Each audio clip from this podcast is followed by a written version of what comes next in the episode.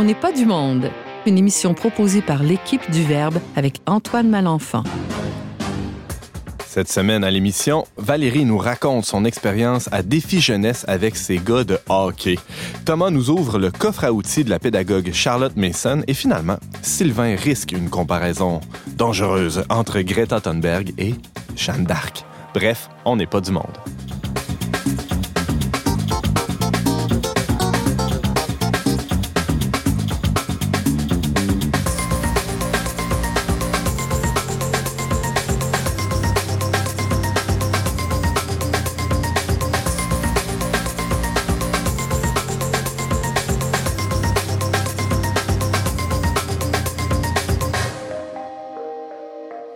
Bonjour à tous, bienvenue à votre magazine culturel catholique. Ici Antoine Malenfant, votre animateur pour euh, la prochaine heure. Je suis aussi rédacteur en chef pour Le Verbe Média. La table est bien pleine, tout le monde est gonflé à bloc pour euh, cette nouvelle émission. James Langlois, fidèle compagnon. Dois-je rappeler aux auditeurs que nous avons maintenant notre émission en balado? Donc, vous pouvez. Est-ce que c'est une question? Dois-je rappeler? Oui, tu, tu dois. Vas-y. Non, non, c'est comme une question, c'est comme une fausse question, en fait. J'en profite pour le rappeler. Vas-y. Mais voilà, c'est ça. Euh, allez, allez, écouter toutes les, toutes les vieilles émissions sont aussi en balado, puis vous vous abonnez euh, à la chaîne, soit par Google euh, Podcast ou les, toutes les autres plateformes, puis vous allez avoir les nouvelles émissions qui vont rentrer automatiquement dans votre appareil. C'est magnifique. Alors, au fur et à mm. mesure, les mises à jour se font et on mm-hmm. reçoit le, mm. le, nouveau matériel dont n'est pas du monde directement dans notre petit bidule. Oui, puis je, veux, je, veux, prendre l'opportunité aussi de saluer, on a eu le lancement pastoral à Québec euh, au début septembre, puis on a rencontré des abonnés qui étaient des, des abonnés à l'émission de radio. Euh, uh-huh. je veux saluer aujourd'hui M. Jules Lazare de Québec. Merci, qui est un auditeur fidèle dont n'est pas du monde. Salut Jules. On reçoit à l'émission, euh, outre James Langlois, on a Thomas Plouffe autour de la table. Salut Thomas. Salut. Ton sujet aujourd'hui, c'est tu nous as déjà parlé de Charlotte Mason, mais là, tu vas un peu plus loin. Qu'est-ce que tu vas nous raconter sur elle? J'ai cherché à trouver un autre sujet, mais j'étais complètement en panne d'inspiration. Donc, je vais vous redire exactement ce que je vous ai dit la dernière fois. non, non, en fait, Charlotte Mason, la dernière fois, je, suis allé vraiment plus autour de la, la, théorie derrière sa pédagogie. Donc, euh, je vous rappellerai tantôt euh, qui, qui était cette, cette dame. Mais euh, il y a un intérêt à aller plus loin. Donc, on peut aller jusqu'aux outils qui étaient utilisés par la pédagogie Charlotte Mason. Ça va être plus concret que la dernière fois. Je pense que ça va être plus intéressant pour les, pour les auditeurs. Ah ben, c'était déjà très intéressant. Ça, ça promet, cette chronique-là, Thomas. J'en doute pas. Ouais. Mm. On reçoit aussi Valérie Laflamme-Caron. Salut, Valérie. Salut. La dernière fois, tu nous avais parlé d'un sujet très sérieux, Nelly Arcan, cette écrivaine obscure. Et là, on va dans une toute autre sorte d'expérience. C'était allé sur le terrain avec euh, tes, mousses. J'ai fait ça et euh, oui, on va aller à la découverte euh, non seulement de nos joueurs de hockey, mais aussi de l'organisme Défi Jeunesse. Nos joueurs de hockey, c'est ceux qui fréquentent l'école où tu travailles. Exactement. Mhm. Ils nous appartiennent tous. Ah, Ils sont nos ambassadeurs. C'est beau, c'est beau. Et on reçoit à l'émission Sylvain Aubé. Salut Sylvain. Euh, d'entrée de jeu, dans l'émission, je disais que tu allais tenter, euh, risquer une comparaison dangereuse entre Greta Thunberg et Jeanne d'Arc. Pas dangereuse pour Jeanne d'Arc, son, son, compte est réglé. Déjà, Greta, ben, c'est sûr que euh, se prend quelques baffes, mais dangereuse peut-être plus pour toi qui as osé faire cette comparaison. Ah, mais moi, je suis euh, dans la polémique, je suis comme un poisson dans l'eau, ça me ah, plaît. C'est beau. Euh, euh, mais en fait, ça m'a étonné. Je, je, présumais que tout le monde ne serait pas d'accord, mais ça m'a étonné la, force de certaines réactions, la, la, fermeté des désaccords, la colère même parfois. Euh, donc, ça m'intrigue un peu. Parce que tu as écrit un texte là-dessus sur le blog, le on peut le lire, dans lequel tu fais cette comparaison-là. Et c'est là-dessus que tu veux revenir aujourd'hui. Exactement. Je me suis fait bombarder sur Internet par des proches. Mon beau-frère me l'a reproché. Oui. Euh, donc, euh, voilà. Fait que ça me fait plaisir de continuer à venir en parler avec vous. On salue ton beau-frère aussi. Bonne émission, tout le monde. Merci.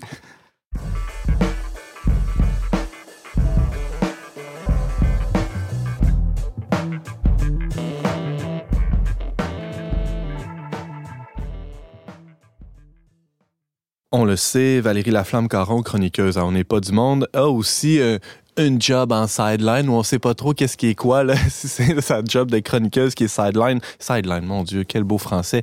Euh, emploi d'appoint hein, on pourrait dire ça comme ça je sais ou passe-temps. Ou passe-temps hein? alors bien plus qu'un passe-temps tu es animatrice de pastorale euh, dans un collège privé et lequel collège a une équipe d'hockey Bien sûr, et pas la moindre. Ils Ah ont été euh, sacrés champions euh, à plusieurs reprises. Et on a même des anciens qui euh, évoluent dans les prep schools, euh, dans la Ligue de hockey junior majeur. euh, et on a même un ancien du collège là, qui a été dans les Canadiens de Montréal. Non. Donc, euh, On, on peut avoir des noms? David Desharnais. Ah oui? C'est bien un ancien des Canadiens de Montréal. Je voulais pas me tromper et Uh-huh. créer un Il est scandale. passé par le collège de Lévis. Bien sûr, Eh ben. bien sûr. Et là, tu as des futurs petits David Desharnais, euh, ben petits, c'est quand même des grands garçons là, de 14-15 ans à peu près, euh, que, que, que tu as initié à, à une activité pastorale? Pas nécessairement, disons, c'était un prétexte pour sortir de sa zone de confort et puis explorer comment on peut mettre ses talents euh, au service du bien commun, euh, justement sortir un peu de son ego, là, puis aller à la rencontre de personnes différentes. Donc, de faire ce premier pas vers autrui, je pense que ça peut ouvrir là, tout un univers. Donc, euh, c'était la seule attente. là. Alors là, on a une équipe de hockey. C'est combien de joueurs, ça? Euh, au hockey, on a plusieurs joueurs. On a plus d'une centaine de joueurs de hockey au collège. Mais Hey. pour euh, cette activité-là, on a ciblé les élèves qui étaient en deuxième et troisième secondaire. Donc, on pense à des joueurs âgés entre 14 et 15 ans essentiellement. Et il y en a 30 qui se sont portés volontaires. Euh, au service de pastoral, pour moi, c'est important de proposer des activités à laquelle les gens peuvent répondre là, de façon libre et volontaire. Donc, moi, d'amener des gens dans un projet qui sont obligés d'être là, j'ai peu d'intérêt à ça. C'est bof, ouais. Donc, à l'origine, c'était une demande des parents euh, de certains athlètes qu'on leur organise des activités d'engagement communautaire pour remettre euh, nos auditeurs en contexte. Euh, le programme hockey au collège, c'est vraiment un programme d'élite, là, puis euh, l'école même le dit. Euh, on a une aréna, donc à Saint-Romuald, qui, appartient au collège, entre autres, là, et aussi à la ville, dans laquelle il y a un vestiaire pour nos joueurs de hockey. Et donc, le nom de nos joueurs, des athlètes, sont affichés. Les couleurs de l'équipe sont bien affichées aussi. Et il y a même un service là, de, de nettoyage d'équipement. De ce Un que traitement 5 étoiles. là. oui, oui, oui, tout à fait, tout à fait. Là. Puis euh, c'est excellent pour les athlètes et leurs parents parce qu'on sait que c'est très engageant, là, le, le sport-études.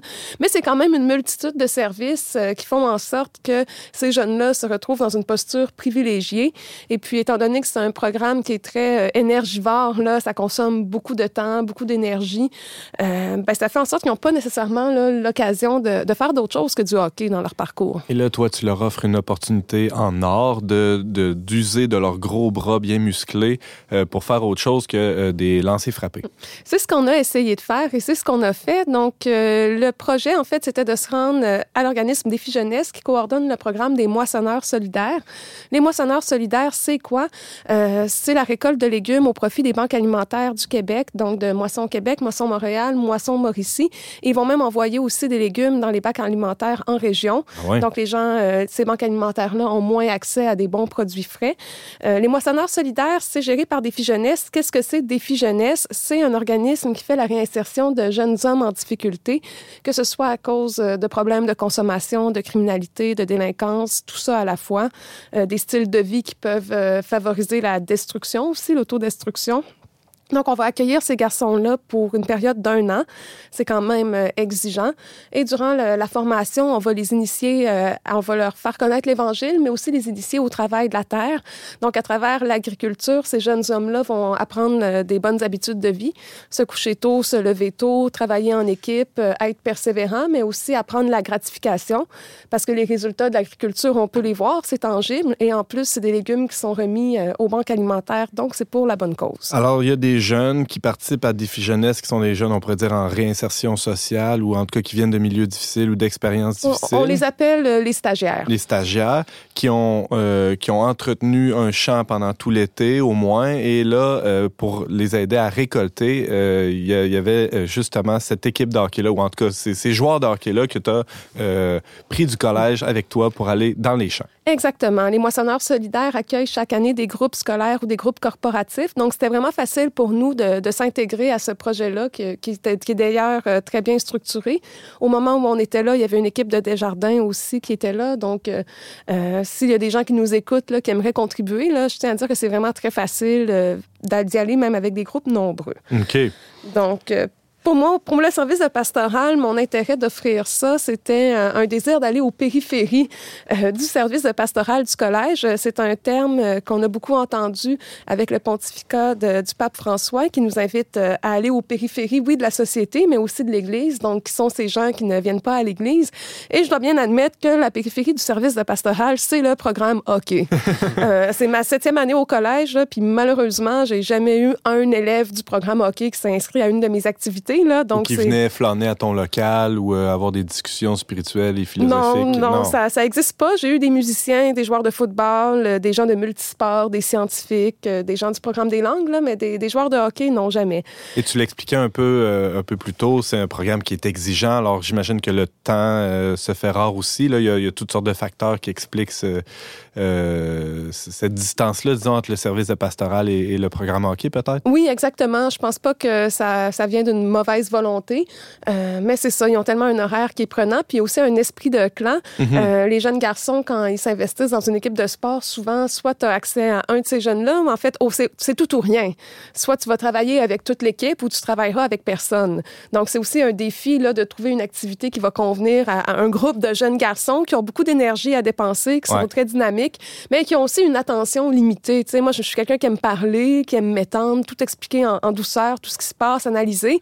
Mais avec eux, j'ai réalisé il faut parler à l'impératif, faire des phrases courtes. Alors, c'était pas une activité d'exégèse biblique où on est assis autour d'une table et on discute de nos émotions par rapport à tel texte de l'Évangile. C'était dans le très concret. Ça peut pas être plus concret, finalement, c'est-à-dire cueillir des courges.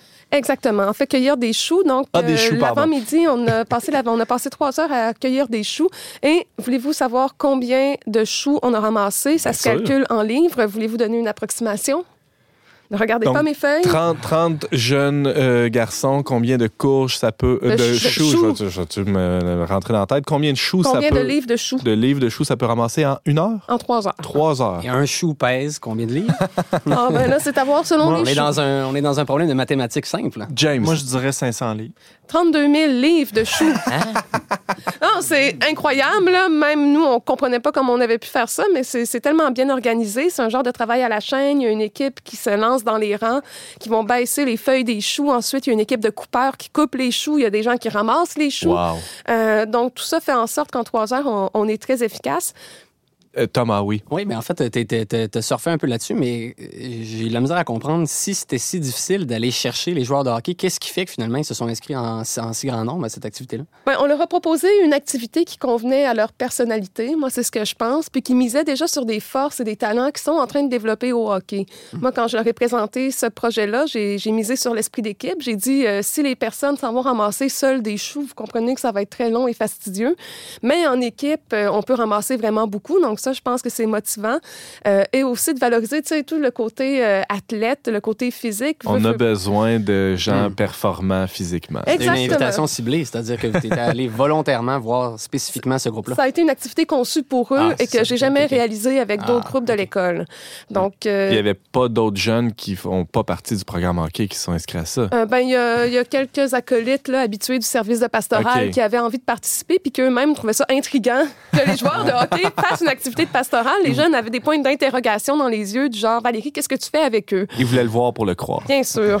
Euh, donc, on a ramassé des choux, puis ils se sont rendus compte que justement, ensemble, ils étaient très forts, puis qu'on pouvait s'en servir, oui, pour gagner des points, mais ce qu'on leur rappelle toujours au collège, c'est que oui, il y en a parmi eux qui vont se distinguer euh, et qui vont devenir des professionnels de, hockey, des joueurs de hockey professionnels, mais la plupart là, vont occuper d'autres fonctions dans la société, que ce soit euh, avocat, animateur de radio, directeur d'école ou peut-être propriétaire d'une entreprise euh, d'informatique. Euh, mais tous vont être appelés à être des citoyens, puis euh, à donner au prochain, je pense. Là. Puis, donc, on voulait déjà semer quelques petites graines. James, tu avais une question. J'allais dire, justement, si tu as réussi à entraîner tes leaders positifs de l'école dans une activité pastorale, ça veut dire que ça va donner le goût à tout le monde ensuite de l'école d'y aller, parce que là, ça va devenir cool si les gars de hockey sont allés. J'ai pas un problème de fréquentation du service de pastoral, fait que c'est ça. J'étais rendu à un point où je voulais cibler une niche particulière, mais de fait, je pense que ça va changer le visage du service de pastoral, mais aussi des jeunes du programme hockey. Euh, donc là, je vous ai parlé de ça, mais je voulais aussi partager cette superbe découverte euh, qu'est le programme là, Défi Jeunesse et les moissonneurs solidaires. Euh, j'ai été très impressionnée de découvrir cet organisme-là que je connaissais pas du tout avant. Donc, euh, moi, j'ai découvert que ça a été fondé à Lobinière en 1986 et c'est un programme qui est d'origine américaine. Aux États-Unis, on appelle ça Teen Challenge et le premier centre a ouvert en 1958 à Brooklyn. Donc, le principe, je l'ai déjà évoqué, c'est simple. On prend des jeunes hommes en difficulté, on les fait vivre en communauté et on les fait mettre la main à la pâte là, dans, des projets agricoles. Euh, donc, c'est ça l'esprit. Mais ce qui m'a vraiment frappé au-delà de ça, c'est la figure euh, la figure du directeur, euh, directeur, du, ce qui m'a vraiment marqué, c'est la figure du directeur général, euh, M. Ronald Lucier, qui est en fait un ancien maître chien à la Sûreté du Québec et qui, à la retraite, euh, était incapable de juste euh, aller voyager dans le sud et boire des pina coladas. Pour lui, c'était important là, de, de, redonner puis de, de s'investir. C'est un homme de foi. donc, lui, c'est un ancien maître chien, puis c'est lui qui accueille les jeunes au début du stage, puis c'est ce qu'il racontait à nos athlètes. Quand ces, ces stagiaires arrivent au centre, ils n'ont plus des droits parce qu'il dit c'est souvent des jeunes qui sont passifs et qui attendent qu'on leur donne et tout ça. Donc, il leur dit à partir de maintenant, ils n'ont plus de droits, ils ont seulement des privilèges. Donc, c'est un programme de formation qui est, qui est très ardu, moi, je pense, pour ces jeunes-là, qui est très exigeant. Ben ouais. Et à la fin, quand ils vont quitter un an après, on va leur remettre une alliance euh, sur laquelle il est écrit Born to Serve, donc né pour servir. Euh, et puis, euh, c'était un homme là, qui avait vraiment une main de fer et qui, avait, euh, qui était tout destiné, je pense, à accompagner là, des, des groupes de jeunes hommes en difficulté. Donc, j'ai vraiment été très impressionnée à la fois par la chaleur, mais aussi la rigueur de cet homme-là. Il savait se faire euh, respecter là, complètement.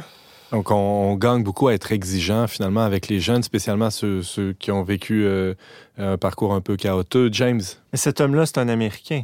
Euh, Ronald Lucier, c'est Ah, celui lui, qui est à Lobinière. OK, c'est ça. Dans le fond, euh, dans le monde, Donc, c'est Ronald Lucier, c'est lui qui l'a parti ici. euh, c'est le directeur général actuellement. Mais lui, c'est ça, OK. Donc, c'est ça. Euh, depuis 1986, il y a eu plusieurs personnes impliquées là, dans, dans Défi Jeunesse, mais c'est lui qui tient le fort là, présentement. Valérie Laflamme, tu nous parlais de ton aventure à Défi Jeunesse, cueillette de 32 000 livres de choux, hein, c'est pas rien, avec tes hockeyeurs du collège.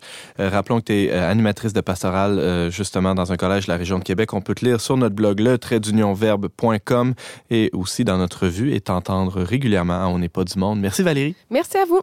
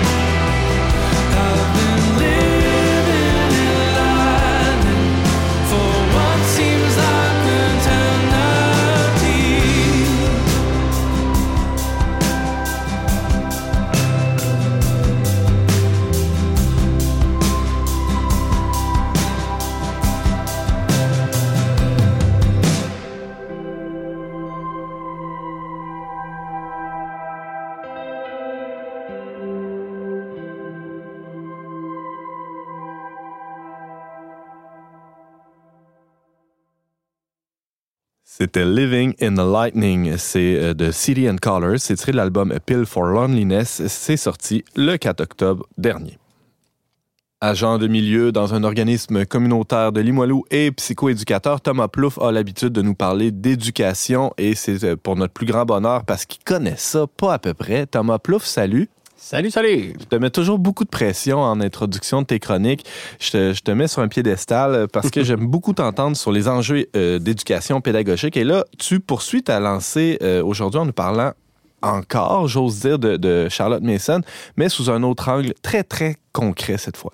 Exactement. En fait, pour ceux qui étaient, euh, qui étaient à l'affût lors du dernier épisode, la dernière fois, j'ai j'ai survolé qui était Charlotte Mason. Donc, euh, je le répète aujourd'hui pour ceux qui, qui, qui n'avaient pas entendu, là, brièvement, c'est une enseignante britannique de l'époque victorienne, donc la fin du, euh, de la deuxième moitié principalement du 19e siècle, et qui, euh, qui a été très, très influente à son époque, mais euh, surtout dans le courant de, de l'école euh, de l'école à la maison, qu'on Ouais. appelle l'instruction à domicile aussi.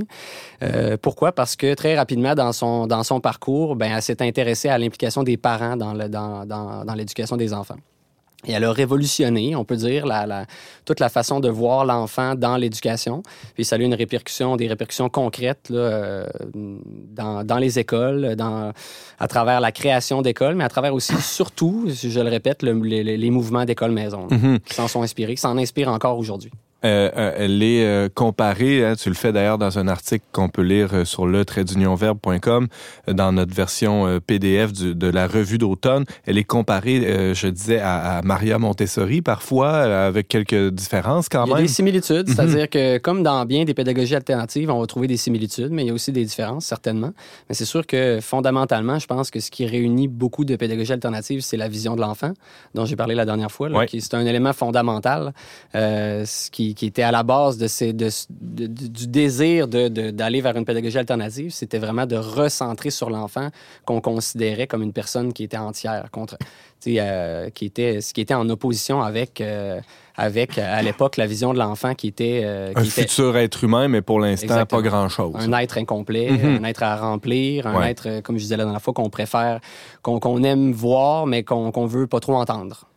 Alors, tu le disais, Thomas Plouffe, la dernière fois, euh, Charlotte Mason, elle a développé, en tout cas, elle a très bien compris, assurément, euh, que euh, l'enfant a en lui cette capacité d'émerveillement. hein, je pense que je me trompe pas en disant ça.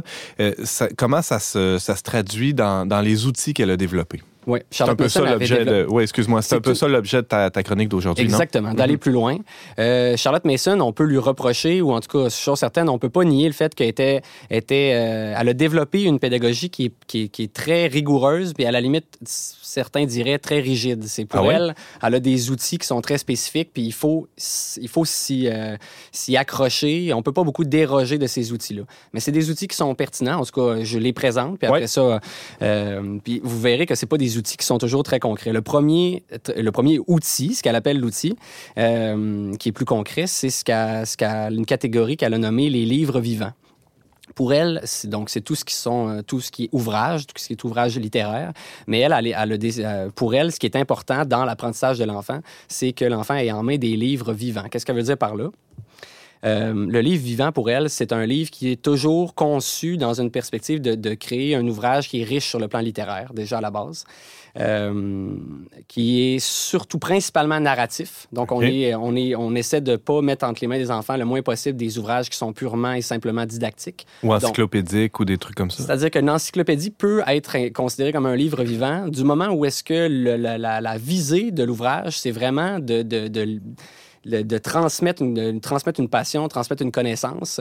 Euh, ça peut être considéré comme étant un livre vivant, mais euh, pour bien comprendre ce, qui- ce que c'est un livre vivant, on Mhm. peut imaginer ce que, ce que c'est pas. C'est-à-dire un, li- un livre qui serait purement et simplement didactique, donc qui aurait une visée, par exemple, de décortiquer les apprentissages. Euh, on pour apprendre, je sais pas moi, l'histoire de la Nouvelle-France, on commence par là et on s'en va là, avec chapitres, avec étapes. Puis là, au fur et à mesure, des fois, on a des saviez-vous que, euh, des, des, bon, qui nous Nos typiques manuels scolaires, finalement. hein, ressemblent c'est ça. énormément à- au typique manuel scolaire. Alors là, ça, donc, si je comprends bien, un manuel scolaire n'est pas un livre vivant et euh, on n'a qu'à en ouvrir un pour s'en convaincre. Euh, dépendamment desquels, mais principalement, c'est sûr que Charlotte Mason dirait que c'est un livre qui est sec, voire Mhm. un livre qui est mort, en opposition avec un livre vivant, parce que le but, la personne qui a conçu le livre, c'était pas de, de narrer un- un- une connaissance ou de, ou de créer de la fiction autour d'une connaissance, c'était vraiment purement de livrer euh, le savoir, donc de dire, de transmettre le savoir, alors que le livre vivant euh, est une autre euh, façon D'une de manière, méca- d'une manière mécanique. Plutôt mécanique, Ouais. Euh, une autre manière de voir ce qui, si c'est un livre vivant ou non, c'est de voir est-ce qu'il y, il y a- il y a une, une portée générationnelle. Donc, est-ce que c'est un, si c'est un livre qui dure dans le temps? Généralement, c'est un bon indice. là. Ah ouais. Euh, ce qui dure dans le temps, mais aussi, tu sais, Charlotte Mason disait que un livre jeunesse, si l'adulte n'a pas vraiment d'intérêt à le feuilleter ou à le lire, c'est pas un livre intéressant pour l'enfant. Donc, on a un bon indice. C'est si comme adulte, des fois, on aime replonger dans des ouvrages de, qu'on lisait en tant qu'enfant, puis qui nous touchent encore aujourd'hui, c'est que, c'est que les, euh, les principes qu'ils portent puis qui font que c'est un bon livre, c'est, sont, sont universels. À la fois les principes, mais aussi la manière dont c'est écrit. Tu, tu t'évoquais les qualités littéraires de Mhm. l'œuvre euh, d'entrée de jeu. Euh, c'est souvent assez escamoté là, dans les livres jeunesse. Les livres vivants, en fait, là, c'est, c'est- sont vraiment basés sur ce principe-là. Donc, on veut que ce soit riche sur le plan littéraire. Alors, premier principe ou premier outil, on peut dire, de Charlotte Mason, les livres vivants. Les livres vivants. Ensuite, le deuxième outil qui serait intéressant et qui, vous allez voir, euh, recoupe le premier, elle a appelé ça les choses. J'en avais parlé un peu la dernière fois. Oui. C'est, extrêmement large parce que ça recoupe, en fait, euh, vous allez voir, les choses, c'est à la fois des objets, donc des outils concrets, euh, mais c'est aussi les éléments de la nature, c'est aussi euh, même tout simplement soit des, des- des- des objets de la nature ou ce qu'on rencontre dans la nature. Les choses, en fait, c'est tout ce qui permet à l'enfant de mettre ses apprentissages en contexte. Parce que, ça va revenir avec les livres vivants, pour elle, tous les apprentissages devraient être découverts en contexte. Ce que je veux dire par là, c'est que si, par exemple, on veut apprendre euh, ce que c'était que la Nouvelle-France, mais on va pas décortiquer la semaine puis prévoir d'apprendre ce que c'est la Nouvelle-France le jeudi à une heure. Parce que c'est pas en contexte. L'apprentissage doit se réaliser. euh, Ce qu'on fait, c'est qu'on enrichit le contexte de l'enfant en lui lisant, en lui narrant des histoires autour de plein de périodes historiques. Puis, euh, quand l'enfant s'accroche sur quelque chose, ben, il va créer lui-même un contexte qui va nous amener, par exemple, si c'est la Nouvelle-France, à lui présenter d'autres, euh, des objets qui étaient utilisés à l'époque, un artisanat de l'époque. Puis là, on va lui mettre entre les mains les vrais objets, ce qui était utilisé. le- je- Ces apprentissages-là vont durer dans le temps parce Mhm. que qu'ils n'ont pas été parachutés par l'adulte à un moment donné dans le cerveau de l'enfant. Ce qui ne veut pas dire que l'enfant ne peut pas acquérir des connaissances quand il est dans ce mode de, de- de pensée-là qui est, qui est comme sectionné. L'enfant est capable. D'ailleurs, la plupart des élèves passent leurs examens Oui, ministériels, euh, bon, avec succès, là, relatif, mais avec succès quand même. Ce que Charlotte Mason dit, Mhm. c'est qu'à ce moment-là, on est uniquement dans l'apprentissage pur et simple du savoir. Ouais. Donc, comment on peut mesurer si, si on a réussi ou non? C'est dans le long terme. Est-ce que Mhm. l'enfant s'est passionné d'un sujet, puis est-ce qu'il est capable dans- de le verbaliser dans ses mots? Donc, les choses, c'est ça, ça englobe tout ce qui est matériel d'art, euh, la nature, euh, tout ce qui permet de mettre en contexte un apprentissage, qui vient au service d'un apprentissage. On vient comme... euh, c'est ça, on vient enrichir un contexte. Les Euh, choses. Oui, les choses. Donc, premier, premier outil, les livres vivants. Deuxième, les choses, hein, avec tout ce que ça englobe. Ouais, Les- ouais. les- Oui, Et qui permet d'apprendre en manipulant, là, je l'ai dit aussi. Ah oui. Le, le troisième outil, ce qu'elle appelle euh, un, un outil, mais qui est un peu dans un autre registre, c'est, c'est euh, la narration. Donc, pour Charlotte Mason, pour justement apprendre en contexte, et c'est aussi, et pour créer des contextes, on, on va mettre l'enfant, on va narrer, amener l'enfant à narrer le plus possible ses apprentissages. Ce qu'elle veut dire par là, c'est que souvent, pour donner un exemple concret, l'adulte, il va, lire un passage d'un livre euh, ou encore il va réciter un poème, peu importe. Puis après ça, il va demander à l'enfant qu'est-ce que tu as compris de, ce texte-là? Puis il va le laisser verbaliser, il va le laisser euh, dire dans ses propres mots l'apprentissage. Donc ça l'amène à narrer. Ce que ça fait, en fait, c'est que ça l'amène l'enfant à à mâcher la connaissance puis à la redire dans ses mots. On le sait, nous-mêmes comme adultes, on est capable de, de voir des exemples dans notre vie de situations où on a été appelé à faire ça. Moi-même, présentement, en train de vous, vous dire ce que c'est que les outils, je suis en train de, de, de, de, faire ça, de Ben ouais. narrer. Puis c'est excessivement euh, euh, pertinent pour euh, actualiser les connaissances puis s'en souvenir. Et les consolider. hein. Je, je pense à ma fille qui fait les devoirs euh, avec sa petite sœur et qui, qui lui explique ce qu'elle a vu dans sa journée en maths ou peu importe en français. Et là, elle est en train de, de, solidifier ce qu'elle a appris. C'est incroyable. Exactement. Mhm. C'est oui, oui, on le voit, on en voit à l'école des fois. Là, ils vont faire ça, travailler en duo, Euh, bon, il y a plein d'exemples qui nous viennent en tête. Donc, la narration, euh, c'est ça, redire, raconter ce qu'on vient de lire ou d'étudier.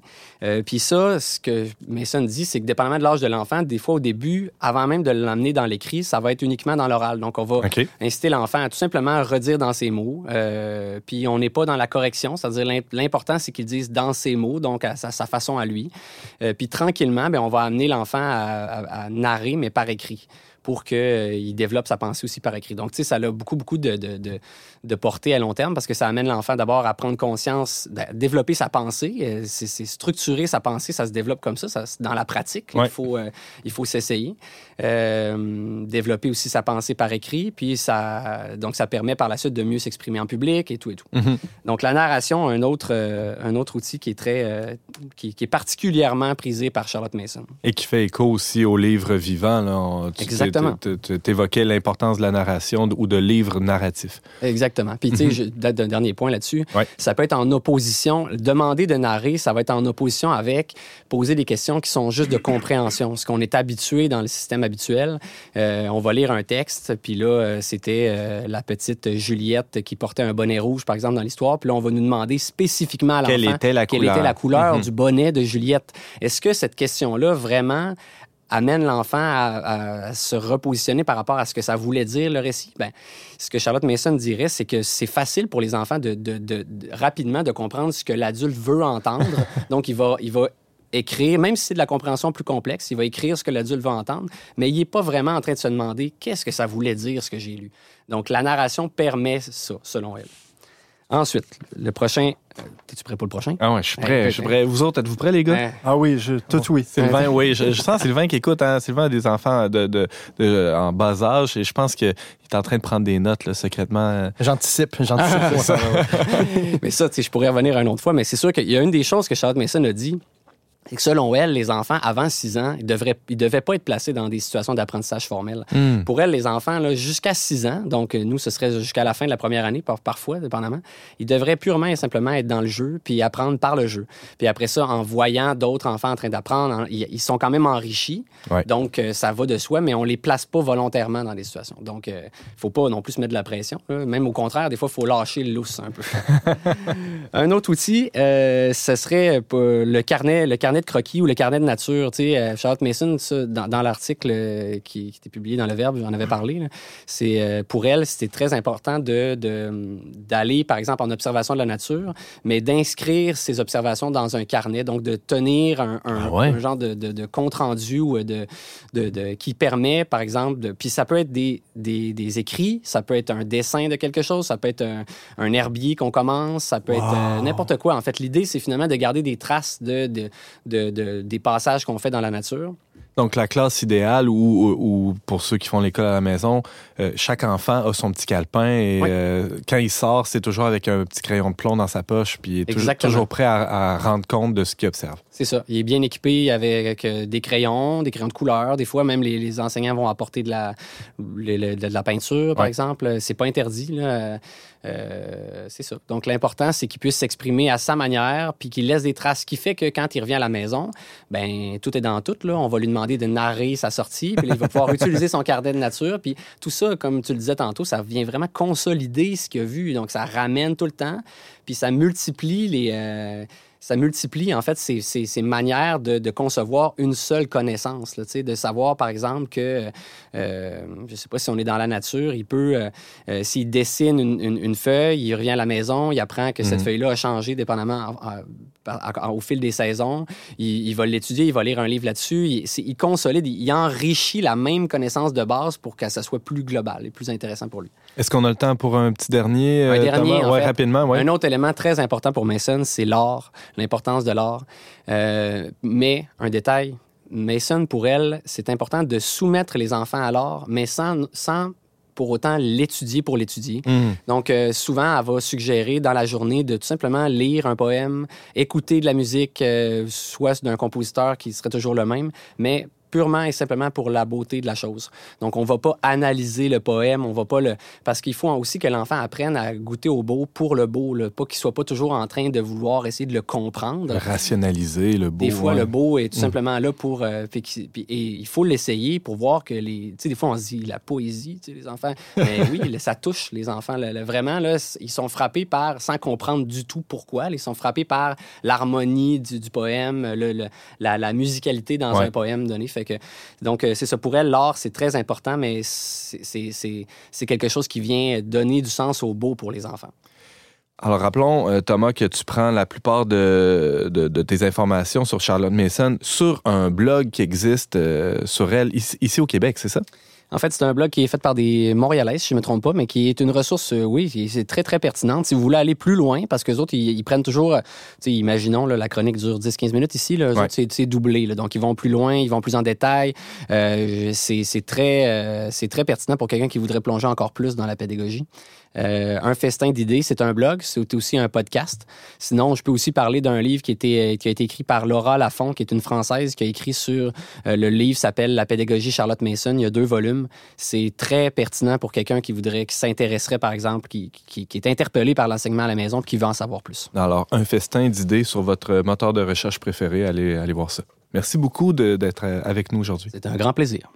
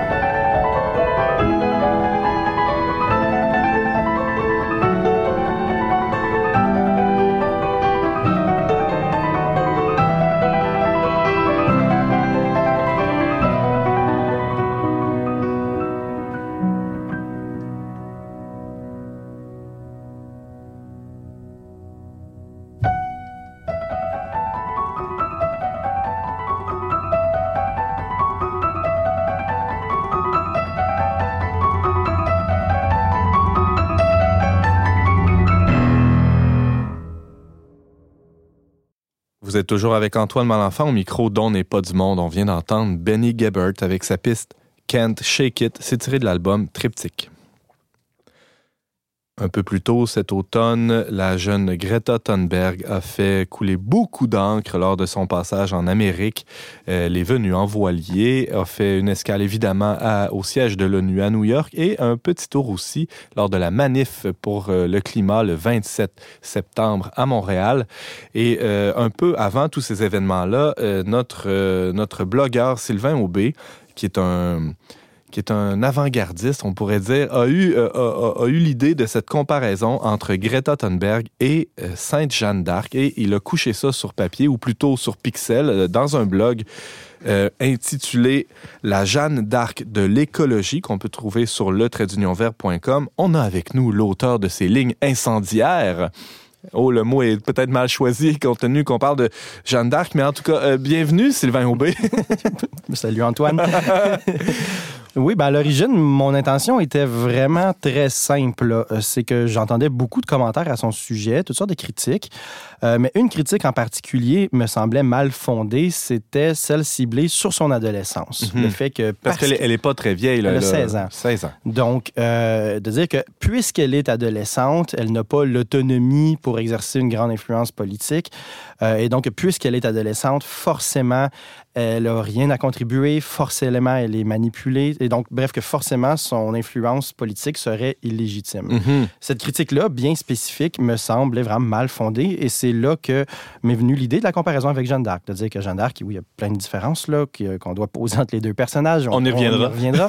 mais euh, était une adolescente et son adolescence ne l'a pas disqualifiée d'exercer une grande influence politique dans un contexte médiéval, je pense, beaucoup plus patriarcal que le nôtre même. Mhm. Euh, donc voilà. Et, mais je, je pousserais même. Donc c'est vraiment juste ça à la base. Là, Ouais. de dire une adolescente peut légitimement exercer une grande influence politique. Même pas si un elle bon n'a pas le droit de vote, même si elle doit demander à ses parents pour Voilà. toutes sortes de Ben, choses. Jeanne d'Arc non plus n'avait pas le droit de vote. La personne avait le droit de vote à l'époque. Euh, mais de dire qu'effectivement, là, le fait d'avoir une majorité politique, c'est pas le- un critère absolu pour qu'une personne puisse exercer une grande influence politique de façon euh, légitime ou bénéfique. Mhm. Mais j'irais même un peu plus loin. Ça, c'était l'idée de base, Ouais. là, et ce qui était, à mon sens, le plus évident. Euh, mais j'irais même un peu plus loin de dire pourquoi Greta exerce une grande influence. Encore une fois, on pourra revenir. Il y a toutes sortes d'accusations comme quoi elle serait manipulée, comme quoi elle serait un pantin des médias. Euh, on y reviendra. Mais même si c'est le cas, ok, je prends toutes les pires euh, accusations qui sont lancées contre elle sur ce registre-là et je les prends pour acquis. Euh, pourquoi elle a cette influence-là? Pourquoi elle a cette attention médiatique-là? Il y en a plein d'autres, des personnages qui ont essayé d'être le visage de la cause écologique. Euh, beaucoup de jeunes ont- Oui. ont- se sont impliqués, ont, ont fait des discours passionnés. Pourquoi elle? Et je pense vraiment que là aussi, il y a une comparaison à faire, de dire qu'il y a quelque chose dans sa personnalité qui, qui rend une conviction inébranlable, euh, que, que ça impressionne, ça détonne. C'est pas juste une opinion, c'est pas juste une passion. Là, on sent une, une conviction d'une solidité qui est rare euh, et combinée avec un, un réel charisme, je pense. Puis vraiment un charisme hors norme.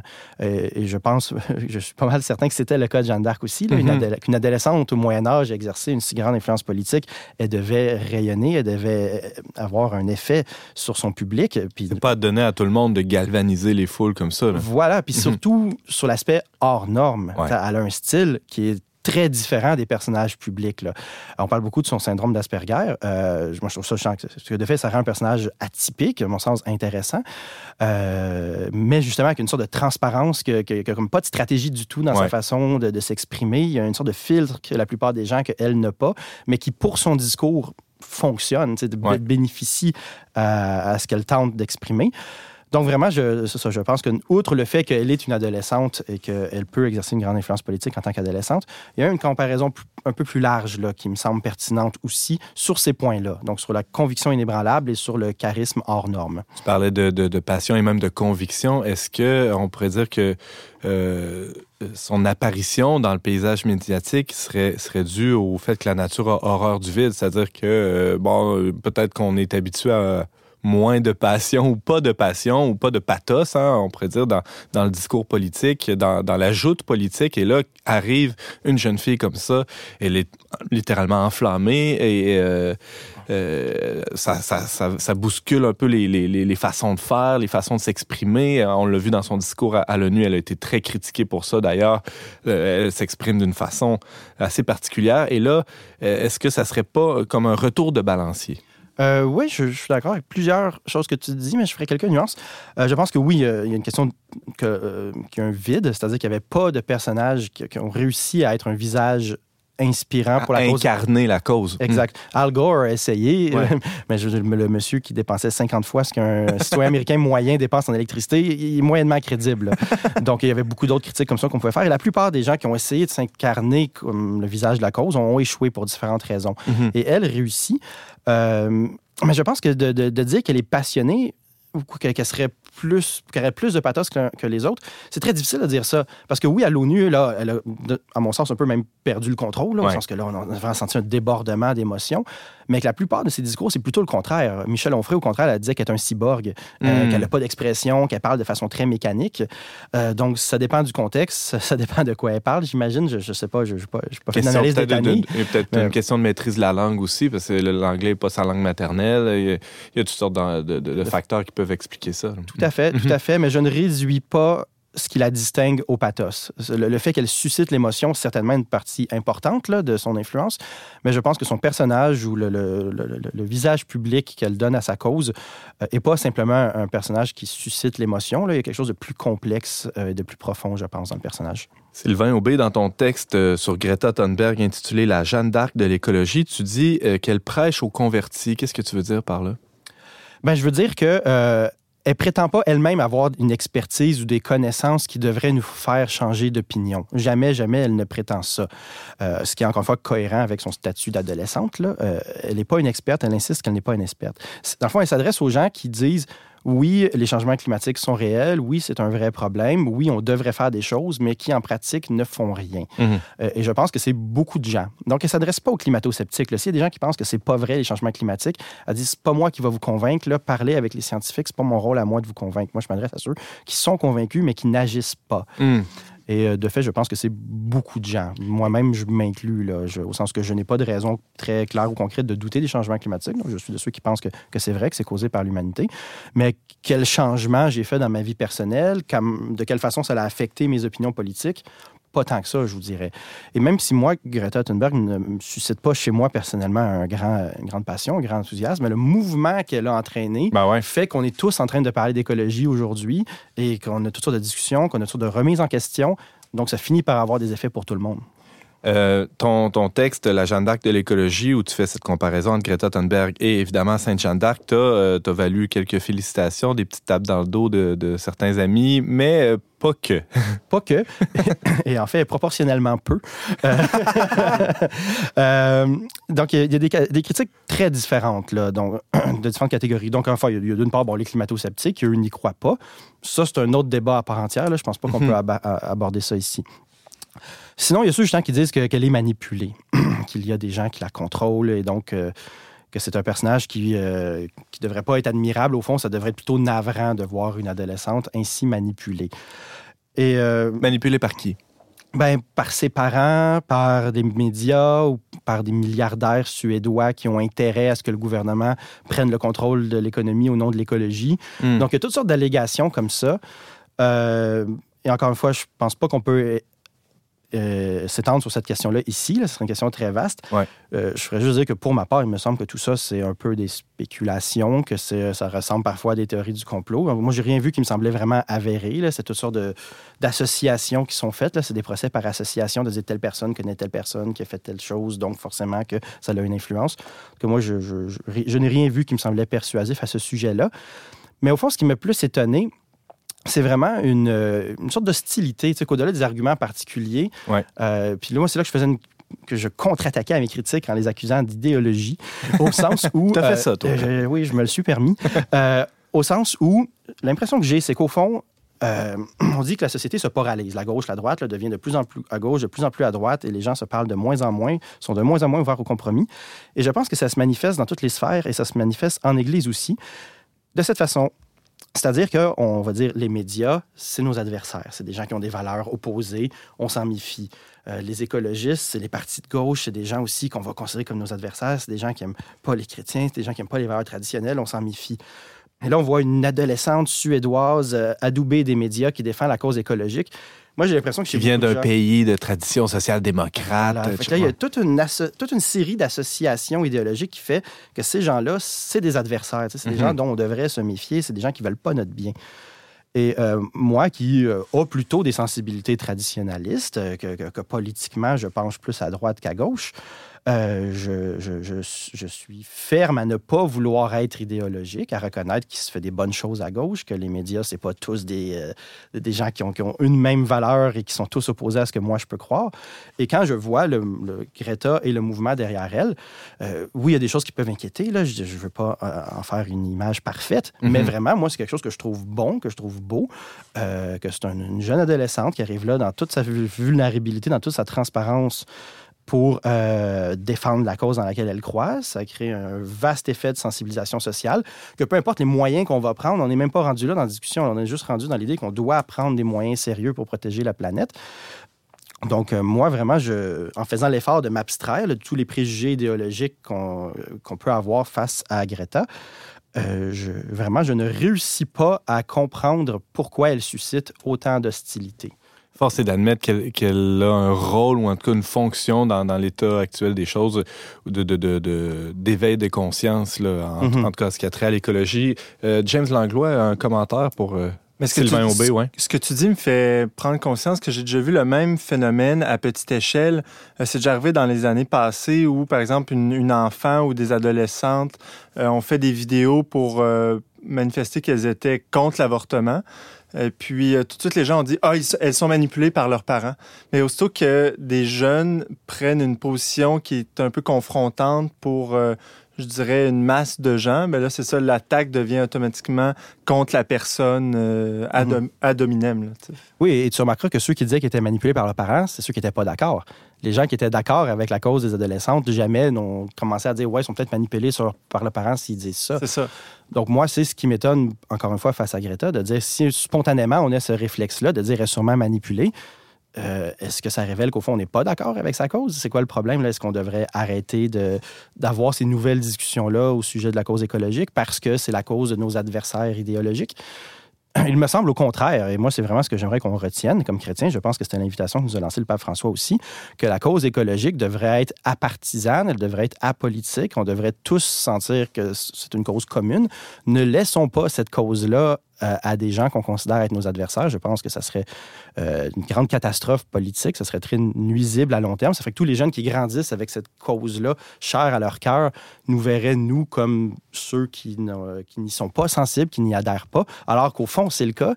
C'est-à-dire qu'au fond, moi, tous les chrétiens que je connais sont sensibles à la cause écologique. Souvent, font plus d'efforts personnels que la moyenne des gens et ne s'en vantent pas.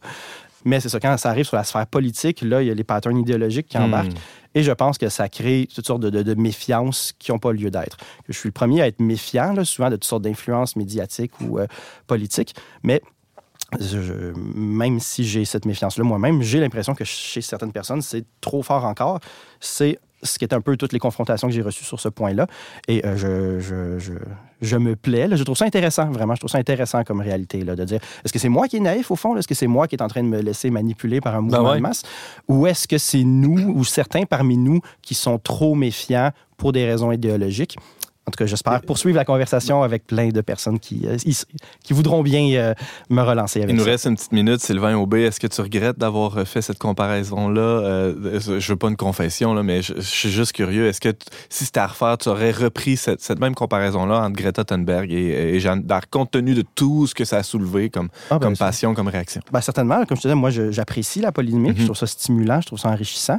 Peut-être que j'ai tort, peut-être que dans six mois, dans un an, on en reparlera, puis je vais dire, ah oui, je savais pas d'allure ce que je disais. Mais vraiment, jusqu'à maintenant, je continue à penser qu'on devrait être capable de prendre ce recul-là. James? D'ailleurs, quelques semaines après le blog de Sylvain, euh, c'est sorti de plus en plus dans les médias, euh, euh, que ce soit chez Présence Info, dans le Journal de Québec, il y a même le, le, le- le commentateur Roméo Bouchard qui, qui, qui- qui a pris cette comparaison entre Jeanne d'Arc et, et Greta. C'est sorti partout là, dans les semaines qui ont suivi. donc, Alors, j'avais raison de dire au début que, que Sylvain Aubé, c'était l'avant-garde de la pensée et rien de moins. Bonjour, ben, pas bonjour. Merci beaucoup, Sylvain Aubé, d'avoir été avec nous pour nous parler de ce texte que tu signais sur le verbe.com intitulé La Jeanne d'Arc de l'écologie sur la militante euh, écologiste Greta Thunberg. Merci. Merci, Antoine.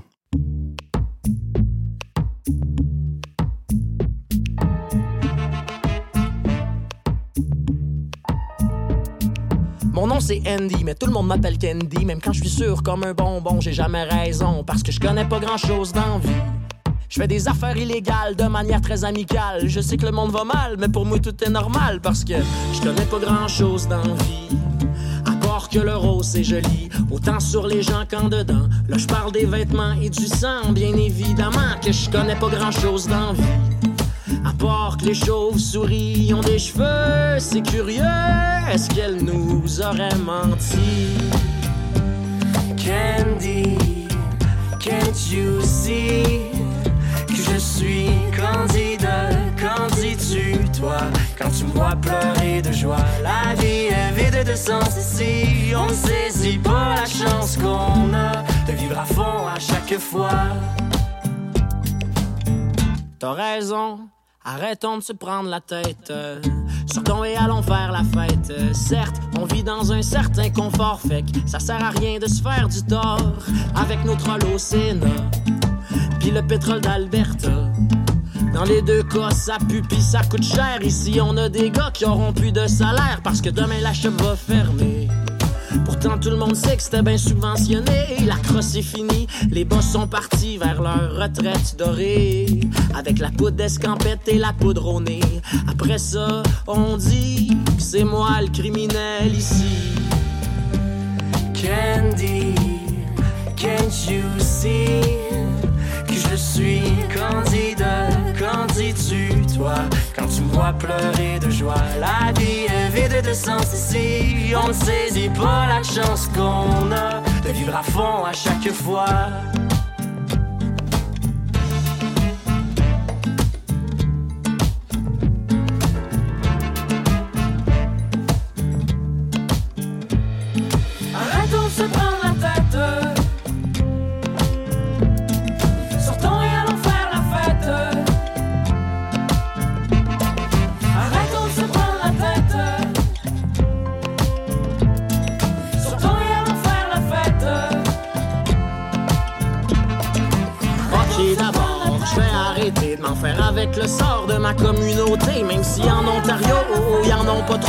D'écoles franco. S'excuser de vivre en français, c'est comme demander Je peux-tu respirer là, s'il vous plaît? Mais jamais nous nous mettrons à genoux. Whatever you tell us to do. Et jamais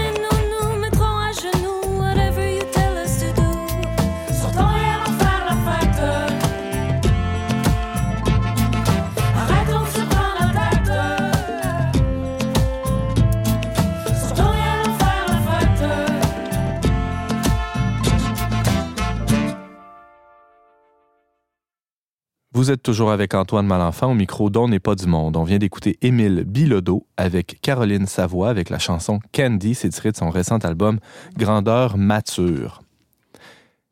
Cette semaine, Valérie revenait sur son expérience à Défi Jeunesse avec ses joueurs de hockey du collège où elle travaille. Thomas continuait à nous présenter la pédagogie de Charlotte Mason et les outils qu'elle offre dans son coffre. Et Sylvain revenait sur sa comparaison incendiaire avec Greta Thunberg et Jeanne d'Arc. Merci d'avoir été des nôtres. Vous pouvez réécouter toutes vos émissions préférées dont n'est pas du monde sur toutes les bonnes plateformes de balado diffusion. On se retrouve la semaine prochaine, même heure, même antenne, pour un autre magazine dont n'est pas du Aux choix musicaux, James Langlois. À la réalisation technique, Yannick Caron. À l'animation, Antoine Malenfant. Cette émission a été enregistrée dans les studios de Radio Galilée. Nous remercions le Fonds Roland Leclerc pour son soutien financier.